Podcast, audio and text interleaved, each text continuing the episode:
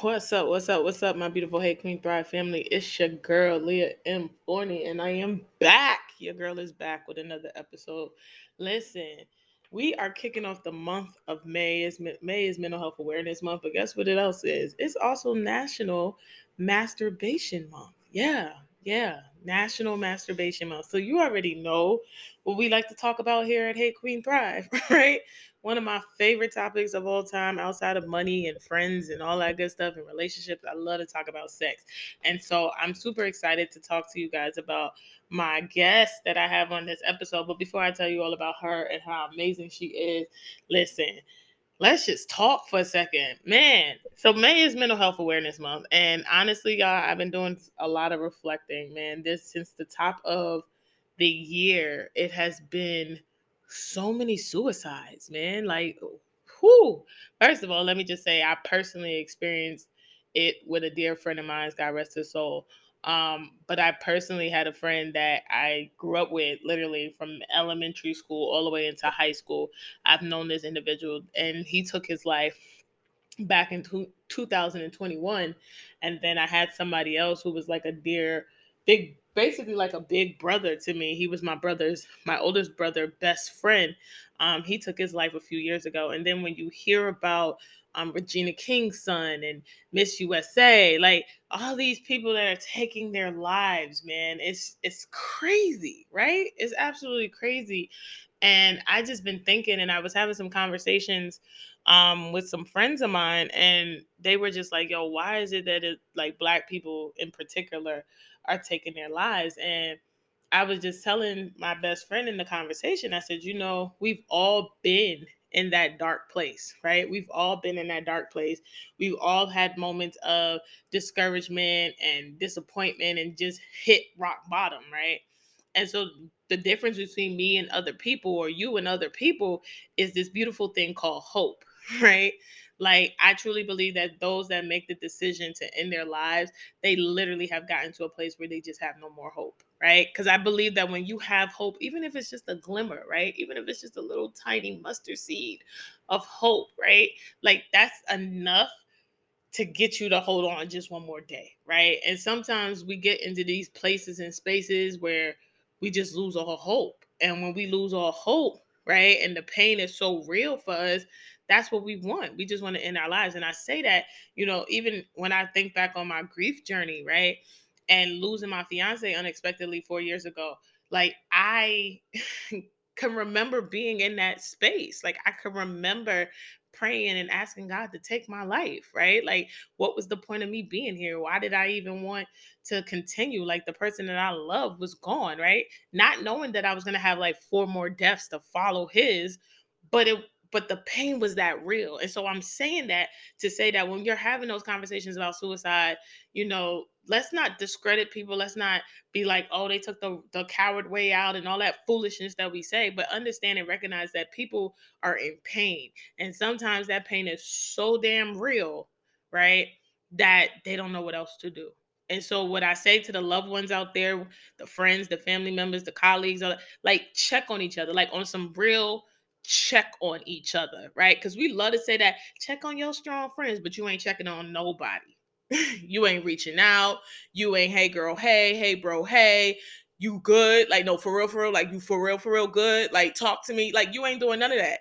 But it sound good, right? It sound good coming out our mouths. And if anything that we should have learned from this is that we got to be intentional about checking on people. Just saying. All right, so let me just give you a little uh background about my guest that we have on this episode. It is Brittany Broaddus Smith. Listen, she is a Christian sex therapist because y'all know sex is one of my favorite topics here at Hey Queen Thrive. And so, of course, when we're talking about mental health awareness, we got to talk about the holistic person. And so, holistic means your sex life. So, we just sat down and had an amazing conversation, right, about sex. But we took it from a biblical perspective, what does the Bible say about sex and all that good stuff? And listen, I'm just not even gonna give it all away. I'm gonna tell you, like I always tell you, tune in, grab your paper, your pen, your favorite drink, whatever you sipping on, and listen to this conversation. Cause baby, you already know we went there. And so I'll be back with another uh I was about to say with another episode, but I'll be back with Thriver Nuggets. So stay tuned. What's up, my beautiful Hey Queen Thrive family? Listen, I'm so excited about this conversation because let me tell you something. Y'all know one of my favorite topics is sex, and that's what we're going to talk about I'm sitting down with a Christian-based sex therapist. Yes, we're about to dispel some myths here at Hey Queen Thrive. The lovely Brittany Broaddus Smith. How are you doing, beautiful? I'm doing well. How are you? Thank you so much for having me. I'm good. Listen, I'm so excited that you said yes because let me tell you, it's hard to find some sex therapists to interview. So I'm I'm excited. But tell the people a little bit about yourself. Absolutely. So I am a Christian sexologist and a licensed social worker. I work with predominantly Black Christian women, helping them discover, navigate, and embrace their sexual selves without compromising their beliefs or values. And mm-hmm. that's the long like mission statement. But what I say, you know, colloquially, colloquially, I am the representative for all of those unapologetically in love with Jesus and sex, even if they aren't having it. Mm, come on in here. In love with mm-hmm. Jesus and sex, because you can be in love with both. But mm-hmm. we're gonna talk about that. So I have a question that I ask all my experts, and that is, in your opinion, what does it mean to be a queen that's thriving? So a queen that's thriving is someone who is sure in herself, mm-hmm. in her identity. It is is authentic, authentic, authentically and unapologetically who she is and being yeah. proud of it. And that means the good and bad side of uh, her because we got some stuff with us. We can be amazing queens thriving in the world, but have some stuff with us. So Honey. being a queen, recognizing your shortcomings as well as your skills and the boss that you are, as, as much as like the ways in which you may do some harm, and then doing the work to address uh, to address that. And the difference between surviving and thriving is um, is showing up and doing. It's no more performing. Mm. We're not mm. just existing. We are doing and actively. Yeah. Come on and help the people. We are doing. Did you hear that? She said you showing up and doing the work. Like I listen, I love her already because I say this all the time. We got to stop saying stuff like I'm living my best life. Like, are you really though, sis? Like, mm-hmm. are you mm-hmm. really though? Right? Because we say it, it sounds good. It sounds real right. cute when we say it, but right. we not really doing the work. Okay. You heard Brittany, you heard her. She said do the work. All right. So here in season two, I wanted to focus on purpose. And so we're gonna kick off the conversation about how did you discover your purpose? Like how did you figure out what you were really called to do? You know what? It's one of those things where I don't talk as a Christian. You know, people say, "Well, the Lord told me," and things mm-hmm. like that. I mm-hmm. don't talk like that as a Christian. I believe the Lord speaks and moves through me for sure, but I don't speak in that terminology. But yeah. it really, literally was God saying, "This is it." Yeah. I went to I went to undergrad. Originally, I applied for the school to be a poli sci major. Mm-hmm. I was going to be a lawyer. I was obsessed with Johnnie Cochran. Yeah. I wanted to join the dream team or have my own dream team. Then when Girlfriends came out, Joan Carol Clayton was yes. literally like my life in like I didn't want to live in LA though I wanted to live in New York and I just wanted to be the New York version of her. And it was perfect. But then when I got to school, that first intro to American government class, I was like, oh, absolutely not. That bored me to snot and tears. And I was like, yeah, no, we can't do this. So I changed my major to psychology. And then when I heard that you had to get a PhD to really be able to function in psychology, I was like, I'm not going to school that long. Cut to mm-hmm. me currently being cut to me currently being in a program for my PhD. So who knew? So I switched over to social work Mm-hmm. And I wanted, he was like, okay, I can do some couples work. I can, you know, dash a little bit of sex in there. But then one day, my pastor at the time had me teach a a joint ministry Sunday school. It was mm. called Sex and, Sex and Salvation. It was the marriage ministry and the singles ministry all in one room. And I was like, well, how the heck am I going to do this yeah. in a way that, because you know, don't wake love before it's time for the right. single things. But then also that the the married folks aren't bored. Yeah. Or, you know what I'm saying? And so I was like, I need to figure this out. By God's grace, I was able to figure it out and, you know, create a curriculum that worked for both groups and really just focusing on the tenets of sex positivity and how God is inherently sex positive and the ways in which we can embody that in all of the phases of our and seasons of our life. Yeah. And at the end of it, one of the elders was like, um, this was so good, but maybe next time we can do it in the, the fellowship hall instead of the sanctuary. And God was like, see, this is it. And I was like, okay, Lord. Right. like, all right. And so the intimacy firm, that was that was late 2015. Um, by July of 2016, um, the intimacy firm was born. I love it. I absolutely positively love it. So we have something in common because I thought I was going to be the a female Johnnie Cochran too. Um, like was obsessed with courtroom shows and all of that. I tell people all the time I was the kid that played courtroom, not house. Like my dolls was a whole like jury mm-hmm. and bailiff, all of that. Um, and then I like interned in in the law firms, and I was like, this is not it. This is not how I look out mm-hmm. on the shows, right? Like I want to be in the, in the courtroom and not knowing that like they literally settle their cases out. Very few cases go to trial. So I was just like, yeah, no, this is not it. I knew I wanted to help people. I was in healthcare for a while. I did like nursing assistant, and I still was like, nope, this is not it. And my family just so happened to be dysfunctional. So I got into mental health because I was like, oh, I want to fix my dysfunctional ass family. Only to learn that that really isn't my job. My job is not to fix anybody. My job is to help you navigate these streets yourself. And I'm just going to guide you to what you already know. Um, and I learned that in grad school because my beautiful professor, Dr. Armstrong, used to tell us all the time like, it is your client's life anyway. Like, they ultimately know where they want to end up you just help them get there. so I, I love that we have that similarity. And I love the fact that you brought sex to the church because they don't be talking about it. And that's what we're about to get into. So tell us a little bit about how you have learned to incorporate the Bible and sex. You know, it's not anything that I needed to incorporate because God created sex. And it was literally the first commandment he gave Adam and Eve as husband and wife was be fruitful and multiply, which means what? busy. You know what I'm saying? And it was like, so from the from the garden, and the garden is understood in the Christian faith to be paradise, to be perfection, to be mm-hmm. nothing wrong. So if sex was in the garden, then there is nothing wrong with it. We know, you know, not to get super preachy, but after the yeah. fall, some things changed and we moved right. away from God's original intent. So, you know, sex today in our world, you know, is different and there are like, you know, values and things that we have as believers, but the what we did not move away from is the way the importance that God placed on sex. He connected it to the continuing of his greatest creation. And when he said on the sixth day and when he made humanity, God saw all that he had made. It was the only thing that he said was very good.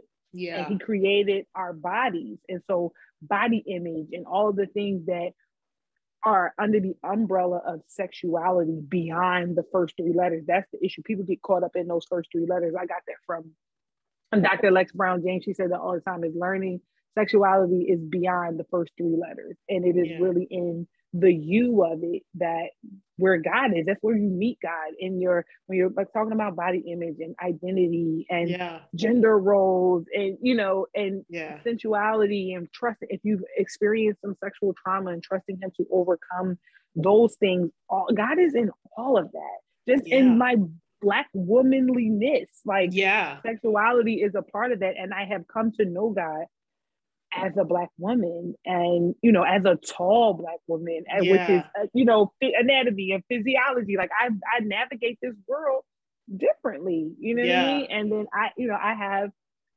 my values about you know you know about sex but that doesn't take away from the understanding that regardless of what is going on around me mm-hmm. sex is okay i may yeah. have some values around the when and even around the with who Right. However, the establishment of the act of sex, the beauty of sexuality, the understanding of sensuality and pleasure and all of those things are rooted in the word of God. So it's not anything that I had to bring together. It always was. Yeah, yeah. I, I, I love that you said that because I think that we forget that pleasure really is our birthright and yep. it is in the bible that it yeah like pl- it pleasure is a part of who you are that's why when people say stuff like oh i'm a holistic coach but yet you don't talk about sex i'm like how holistic are you boo because like you know sex is a part of that you are a sexual being so you need to right. talk about it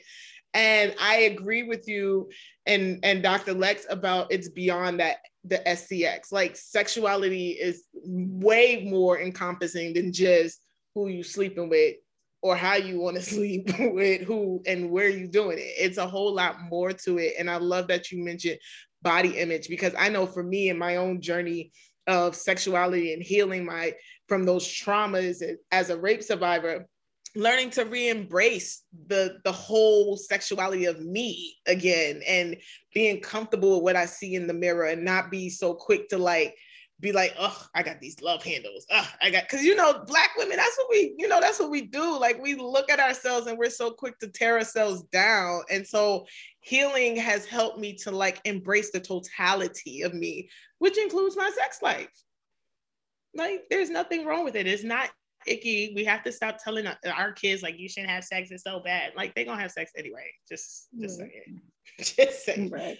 And the thing is that even even in that, it's a matter of like young statistics show that young people who have access to comprehensive sex ed are more likely to delay sexual initiation. So for for Christians or believers who abstinence until marriage is a value of theirs, that still doesn't remove the responsibility of equipping your children with the mm-hmm. information.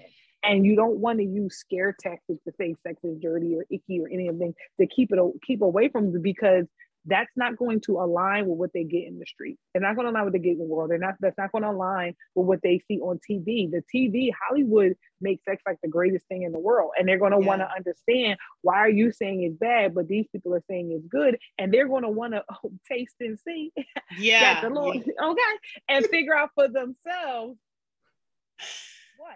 And yeah. so then, if they experience it and it is a positive experience for them, then they're looking on looking at you like, why you lied to me? Mm-hmm. And now mm-hmm. there's a that's causing a, you know, a disconnect within a relationship. It's always honesty. You can have your regulations still rooted in honesty. Like sex yeah. is a beautiful thing. But it's one of those things that we in our faith we believe, you know, should be in the confines of marriage. And that's fine. That's also fine to have that belief. No, no one thing is better than the other if you don't yeah. share my values, but it's never okay to lie because sex is not a bad thing. Yeah, I wholeheartedly agree with you because I think that that I know for me, like my sex talk was kissing leads to other things, so don't do it. Mm-hmm. Well, what do you, you tell a hormonal teenager kissing leads to other things? What do you think the teenager about to figure out? Mm-hmm. what it leads to. Right, right. And so that's right. That's what happened. Like I went on this quest to be like, hmm, well, why is kissing so bad? Let's discover it. Right. And then discovering the pleasure and being like, oh, I like this. This feels mm-hmm. good. I want more of this.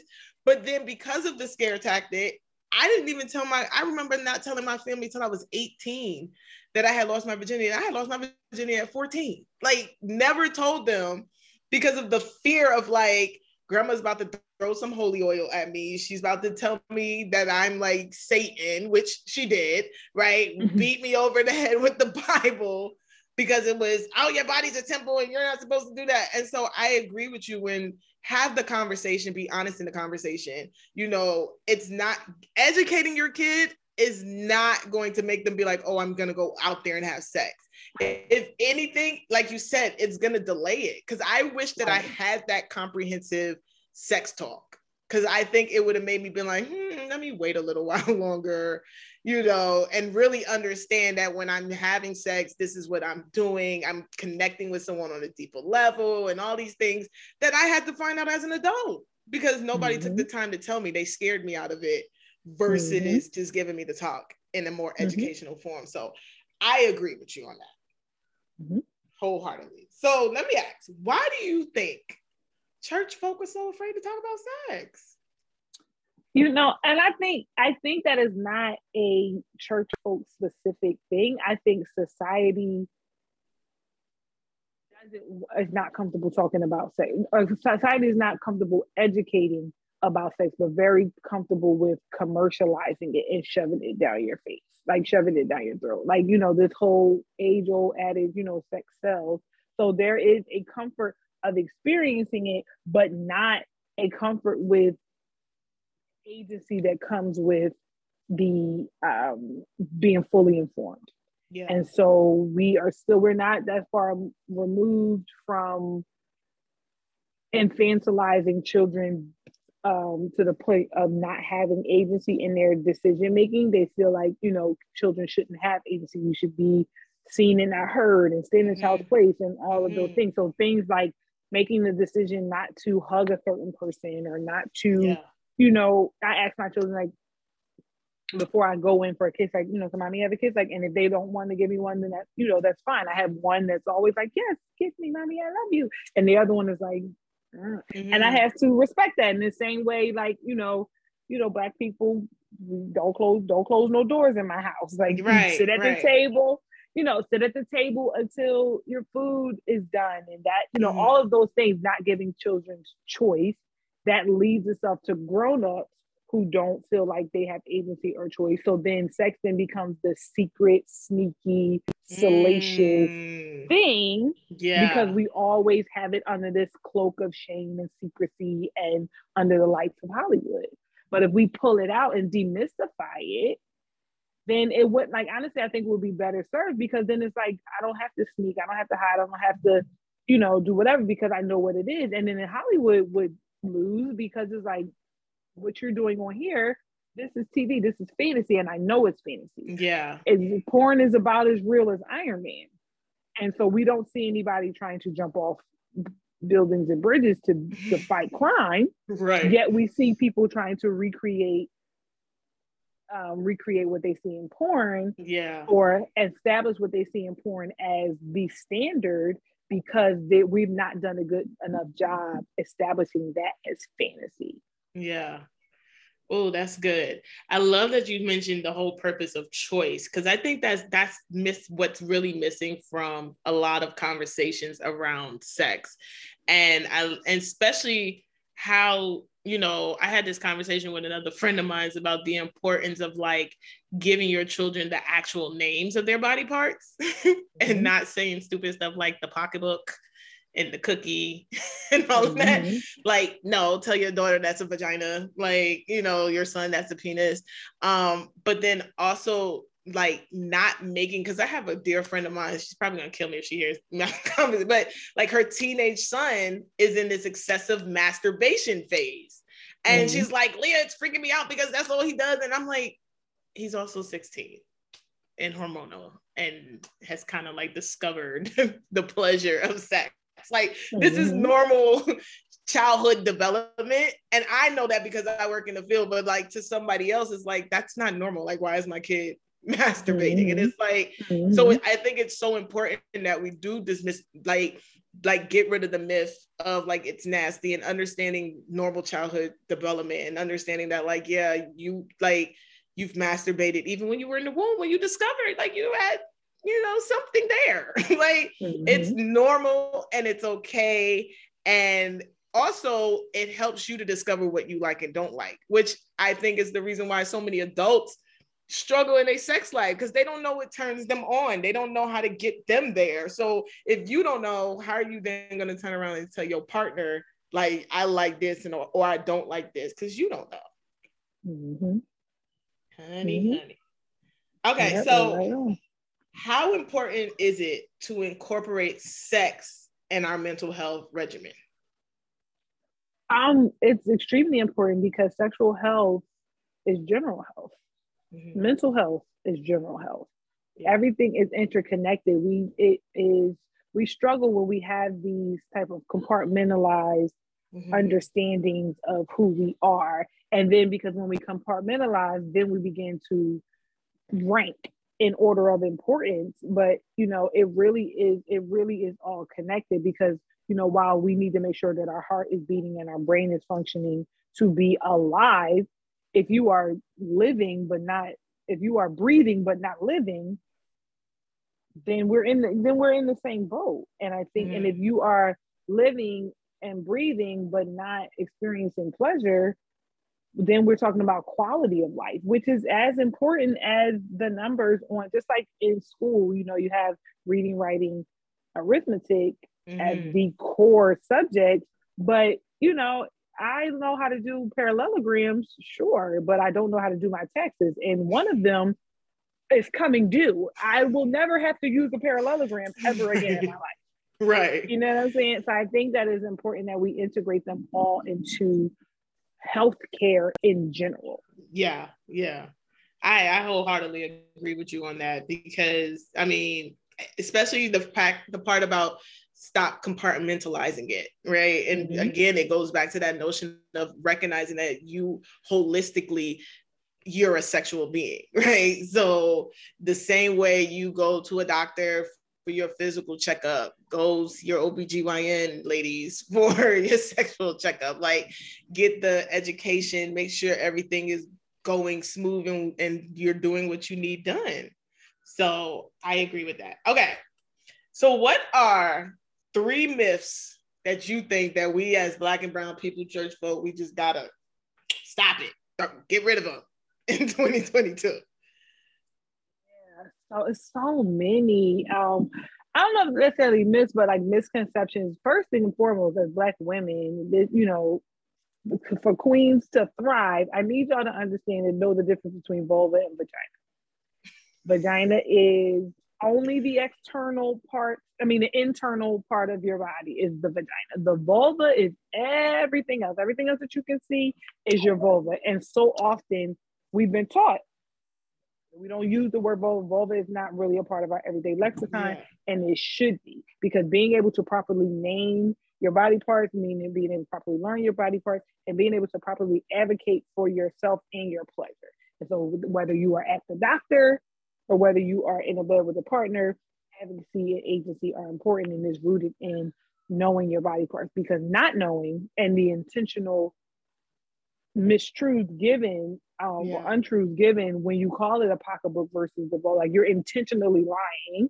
That's where shame is rooted in, and so that's mm. what we need to mm. we need to get rid of. We need to stop over like sexualizing touch because that also does us a disservice as you know as our big selves in this big old age we're not really leaning into our um touch hunger as much like you know as young people when we're when we can't do for ourselves, our parents bathe us, feed us, mm-hmm. give us, hug on us. We cute, so they want to hug and love on us. So we get that kind of skin hunger met often. But as yeah. we get older, we kind of move away from from that, and then this thought that any type of adult, um, a lot of times, you know, intergender um, touching is always having to be sexually motivated. People think, oh, my love language is physical touch, like that's somehow connected to their desire for sex, and it's not. Like really being comfortable with touch as a mm. pleasurable experience that has nothing to do with any type of sexual motivation or expectation. And then I think lastly would be um, I don't know if this is a myth or I mean obviously what I do is work to dispel the myth that sex is bad and that Christians don't have sex. And if you are a believer and you're listening, understand that you can walk boldly as a believer in Christ as a child of God and rest fully in boundless pleasure. So mm-hmm. mm, I love it. I love it. So now I got to ask, what are three ways you can improve your sex life? Oh, absolutely. So first, again, knowing your body parts, your orgasm is your responsibility. Mm, so it is not on. something that your partner gives you. It is not a reward. It's not even an achievement. Mm-hmm. It is an experience. And so you have the information to share with your partner during partnered experiences to say, here's what I like, here's what works for me. And then they partner, and they're a good, if they're a good lover, they partner with you in having that experience. And then they don't do things that take away from the experience. If you don't like when the tongue is in his tongue is in your ear, tell him that so he'll stop putting his tongue in your ear. Hello. Okay. And so you're not doing yourself a disservice by faking. You're not doing your disservice by keeping quiet. My favorite sexologist in all the world, sexologist Samira, says use your mouth, speak up, tell them what you want. So that's number that is the first thing to um, improving your sex life. I also would encourage you to stretch yourself and try and try try something new. It's like create try something new in as much as you're creating world or sexuality goals that are yours. Like be your own relationship goals, your own sexuality goals, not what you see on TV, not what you heard yeah. on the radio, not what your girlfriend said, not what your pastor said, not none of that. Like what works for you and yeah. your particular for your particular body. And then also, and then lastly, have fun. Take the orgasm off the table. Like the best sex is when you're not even worrying about an orgasm. Mm-hmm. I know they like they like girl what because that should be pleasure oriented and yeah. goal oriented. When all you're thinking about is like the worst way to try to have an orgasm is to mm-hmm. try to have an orgasm. Just really rest and be fully embodied and mindful in the experience. Let the pleasure overtake you. And if it happens, it happens. If it doesn't, it still felt really good.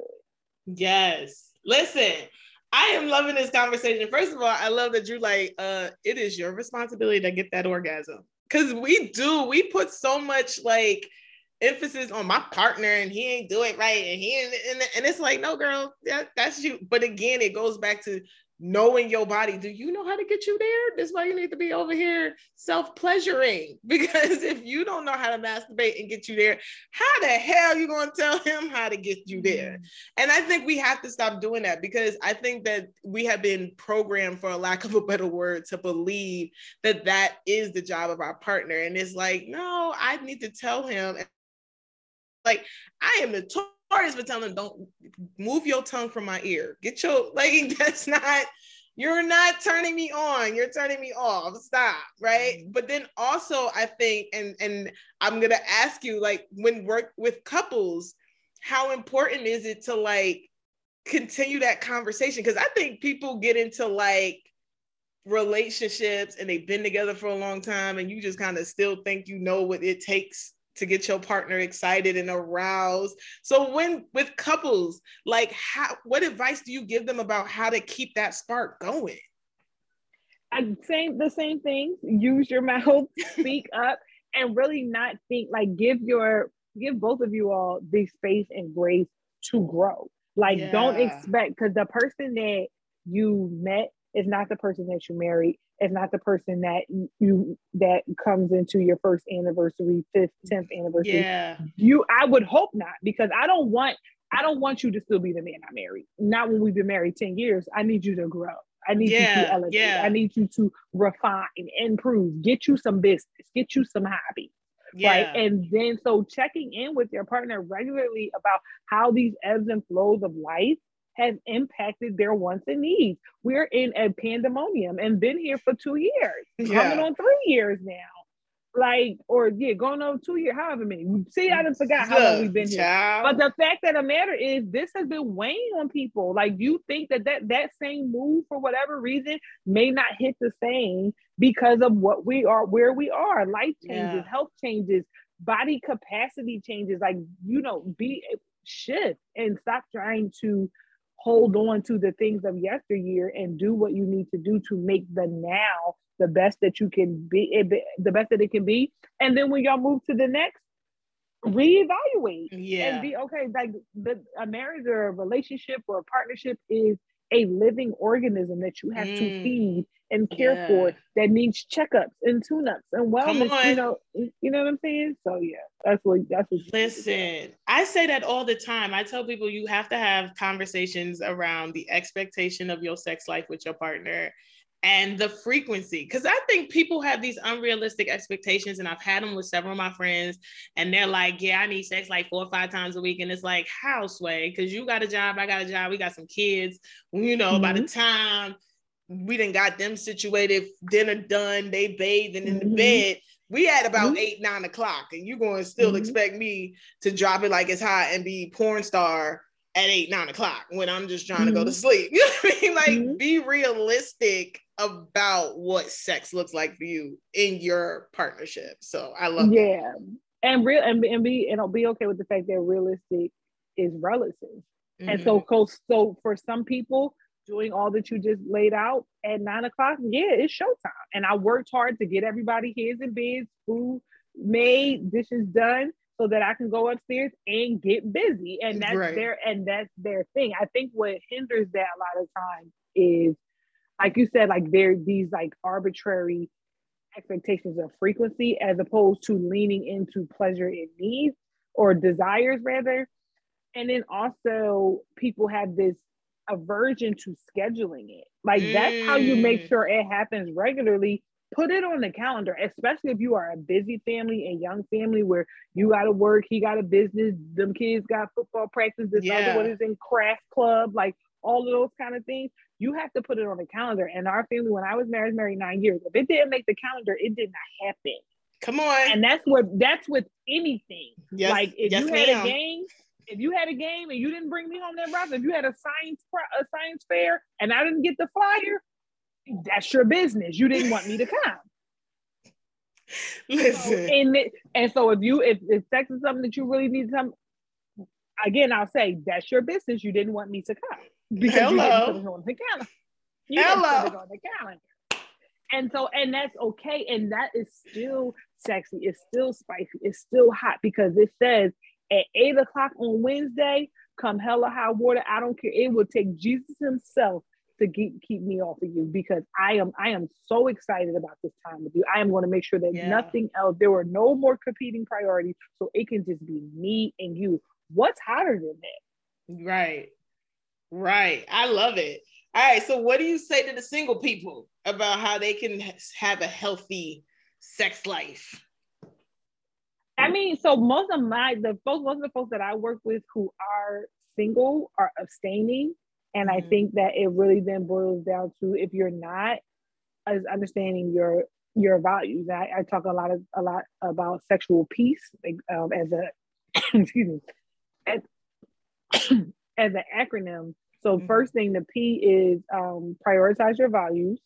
Mm-hmm. The E is engage educational resources, read books, see what's going on, what's out there, adhere to your stand- standards and boundaries because if you don't respect your boundaries, other people won't. They learn, yeah. they take their cues on how to respect their boundaries from you. Yeah. Right.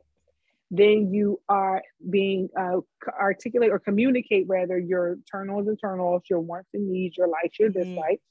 And then above all else, engage with yourself, sit mm-hmm. with yourself. And that doesn't mean all the time masturbation, because again, masturbation may not be a value that other people hold, but yeah. it does mean tuning in, exploring yourself. Because for me, it may be a fine line for some, but exploring your body and masturbating are two different things. Mm-hmm. And it being able to tune in to say, what do I need right now? What do I want right now? If I'm single and I have, I'm going, I'm having these urges, am I these des- desires? Am I horny because I'm horny, or am I right. horny because I'm because I'm lonely? So mm. I, and, I, and I, mm. I did a blog not too long ago. Like, do I want him inside me or beside me? Because sometimes we confuse the two, and really being able to know the difference will, uh, requires you to engage with yourself in that you know that one-on-one time, that alone time, not putting your life's worth in a relationship status. Mm-hmm. Really, just you know, and being and for those who are actively engaging in sex, being being selective and being okay with being selective. Like you yeah. can go, if you living your best life, live your best life, but live your best life in a way that still serves you, protects you, mm-hmm. Um, feels good for you in like a genuinely feel good kind of way, not like yeah. in a rebellious, forget the world, I can do what I yeah, want yeah, way. Yeah. Because you know, that's not the same kind of thing. But you know, so yeah. Yeah. Oh, listen, that's listen, I'm single and that was so good. First of all, I love the part of do I want them inside me or beside me, honey? Because there's a difference. There's questions that need answers. We need right. Sure. There is a difference, right? And I love that whole concept of exploring that, right? Because we do, we get we be horny, but it's like, am I horny because I really just want to bust a nut?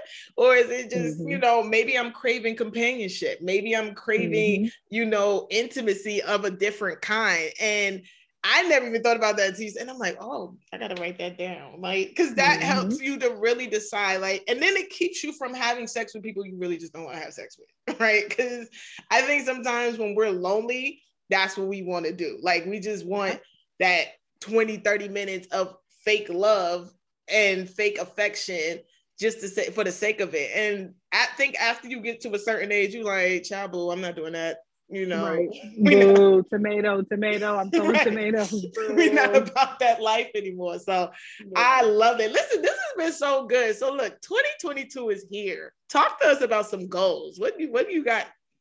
Absolutely. So um, I'm a part of the work I do with the intimacy firm is um, my web series turned anthology called My Vulva and Me for, mm. by, and about Black women and we are on volume three. Um, the first volume was just a free for all, any type of short story, essay, poem, whatever artwork Black women were able to submit. Volume two, we wrote letters to the little Black girl inside of all of us. Mm. And this volume is called Dear Mama.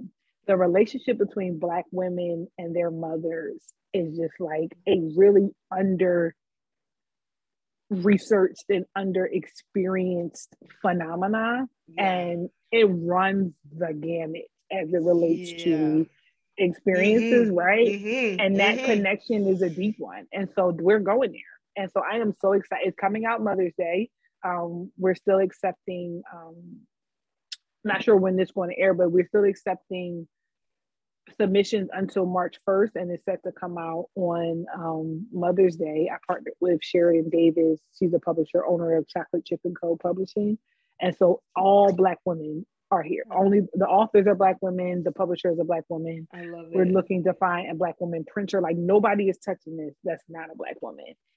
And so, and I'm really working to kind of get some conversations on film between Black women and their mother or Black women talking about their mothers in like a like black love type of style conversation, but yeah. just about living. And so I am really, really, really excited about that for this year.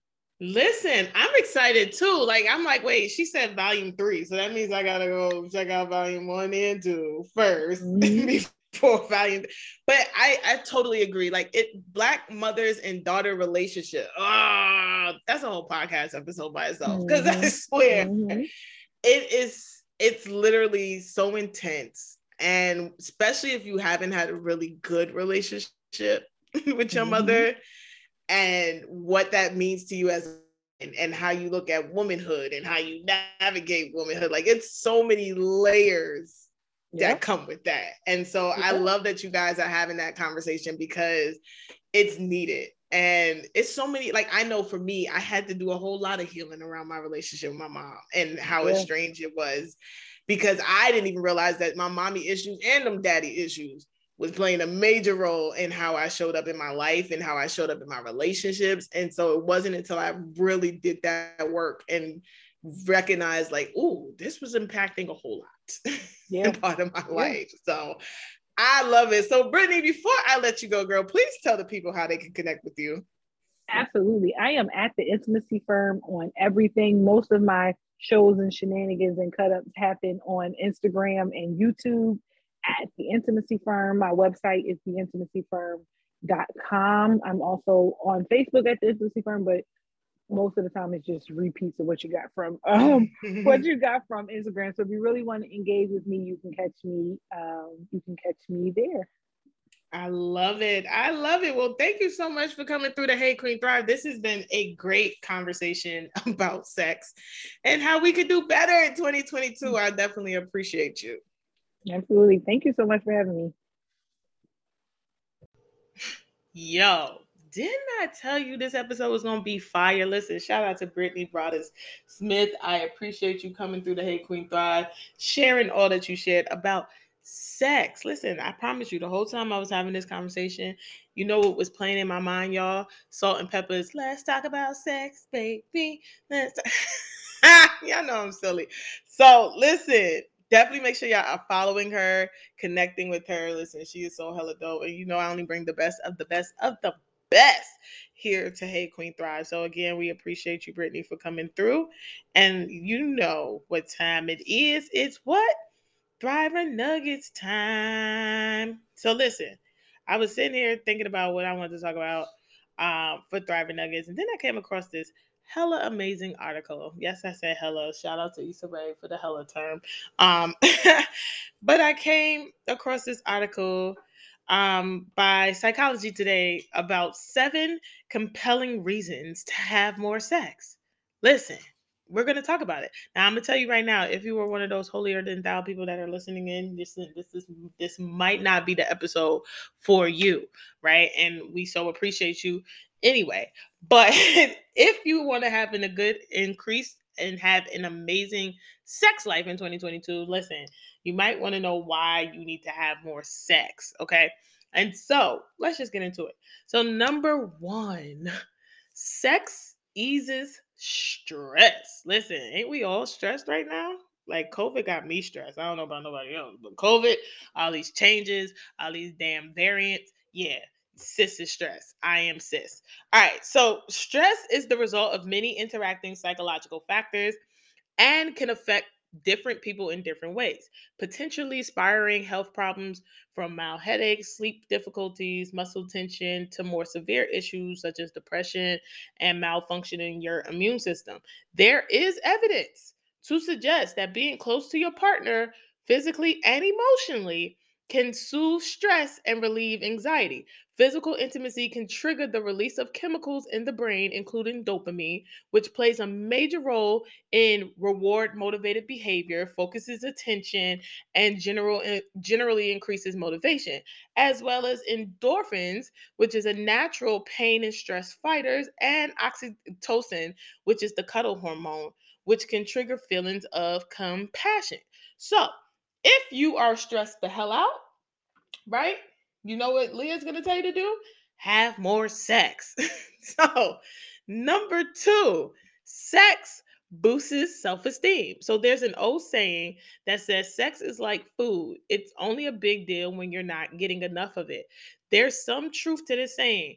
When it comes to sex, it is not really a matter of the more the better, at least after a certain point, but there it, there are downsides to a complete fast. So, lack of sex can lead to feelings of angst, self doubt, and inadequacy. There is a strong evidence that feelings of self worth and identity are strongly associated with sex. So, you know what Leah's about to tell you. If you are needing that boost in your self esteem, you might want to go ahead and get that sex life together, honey. You might want to go ahead and uh, throw it back real quick. You know what I'm saying? Or however you like it. hey, number three, sex enhances intimacy. So relationships are aren't always easy. No one is entirely immune from the pressures of work and life in general, and sometimes, for whatever reason, couples just don't have time for sex. This can be the beginning of a vicious cycle. You or your partner don't feel like having sex, and then, consciously or not, you may start to resent your partner for it, and then gradually grow further apart until you may not even want to have sex with your partner. Listen, listen, ladies, listen, gentlemen, because I do have gentlemen that tune into Hey Queen Thrive. Get that intimacy together, right? Get close to your partner, get close to your boo, your babe, whoever you're dealing with. Listen, the other thing I would say to you is make sure y'all having conversations about y'all sex life, like for real, for real. Because let me tell you what I have seen as a clinician who has worked with couples. There's always this disconnect on how often you want sex. I don't know why y'all not having this conversation. I swear, y'all don't want to have conversations about y'all sex life and y'all want to have conversations about y'all finances. What in the hell? Let me help you real quick. If you are in a relationship, you need to be having that conversation mm, around the expectations of how frequent your sex life need to be. The other thing I'm going to say is make sure your expectations is realistic. Cuz let me tell you something. Let me tell you something I'm about to help you ladies out. This is some of the foolishness that come out of some of these men's mouth. Oh, I want sex 5 times a week, 6 times a week, and she got to be a porno star. How, Sway? Not when you work in an eight to 10 hour day, she working an eight to 10 hour day. And then I got to come home, cook and clean, take care of your babies. Like by the time we didn't got them dinner done, right? Bath and fed and and put in the bed, we then rolled into eight, nine o'clock at night. You know what's about to happen at eight, nine o'clock at night? You about to get some lazy side booty. Like get up in it and call it a day. Because ain't nobody turning on to be no porn star after I did a 10-hour day at work. So be realistic about your sex life, please. Be realistic in your expectations and have the conversation. Okay, I'm gonna get off my soapbox now. Number four, sex makes you whole. All of us have fundamental psychological needs we need to fulfill to remain mentally healthy. The act of having sex isn't strictly a fundamental human need, but it is an important piece of one because according to Abraham Maslow, if you don't know who that is, Google Maslow's hierarchy of needs, suggested that in addition to vital physiological needs such as water, food, and sleep, there are basically four categories of fundamental psychological needs, and that is the need for safety, love and connection, esteem, and autonomy, right? So, in other words, you want to feel connected, right? Sex helps you make you helps you to feel connected, especially connected to your partner. So definitely make sure you are having more sex. All right, number 5, sex makes you smart. So, sex changes your brain's chemistry in a variety of ways, and one of them is increasing your brain power. There is some evidence that sex actually increases your cognitive capacity. A study published in the Personality and Social Psychological Bulletin found that even just thinking about a sexual encounter that you have had can enhance your analytical skills. Huh? That might be the reason why your girl is so smart. that might be the reason why. Listen, I might just I might be really smart because, you know, she out here having more sex. I'm just saying. I swear. Y'all know um y'all should know by now. Your your host is comical, man. Like I'm so comical. All right. Listen, and I say that to say, don't be in my DMs talking about Leah. You out here having sex, girl. You out mind your business. Mind your business. All right. Number six, Sex makes you look and feel younger. We spend billions of dollars every year on chemicals and procedures in the pursuit of youth. But a recent British study has found that having regular sex can make both men and women look between five to 10 years younger than they actually are. Intercourse causes the release of human growth hormone, which sets off a range of biological reactions with the ultimate effect of making the skin appear more as elastic and smooth. Sex also triggers the release of estrogen, which improves the quality of hair and skin. Listen, you don't need no Botox, boo. You don't need no Botox. You don't need no nips and tucks. You just need to have more sex. All right. And then the last reason, the last reason why you should have more sex, according to psychology today, is sex is exercise. Okay. We know of the physical and psychological benefits of exercise, and sex can be quite physically demanding. In an average session, men burn around 100 calories and women about 70. In a half hour of sex, that's 30 minutes, y'all, as many as 200 calories can melt away though the average duration of activity tends to be quite a quite bit shorter.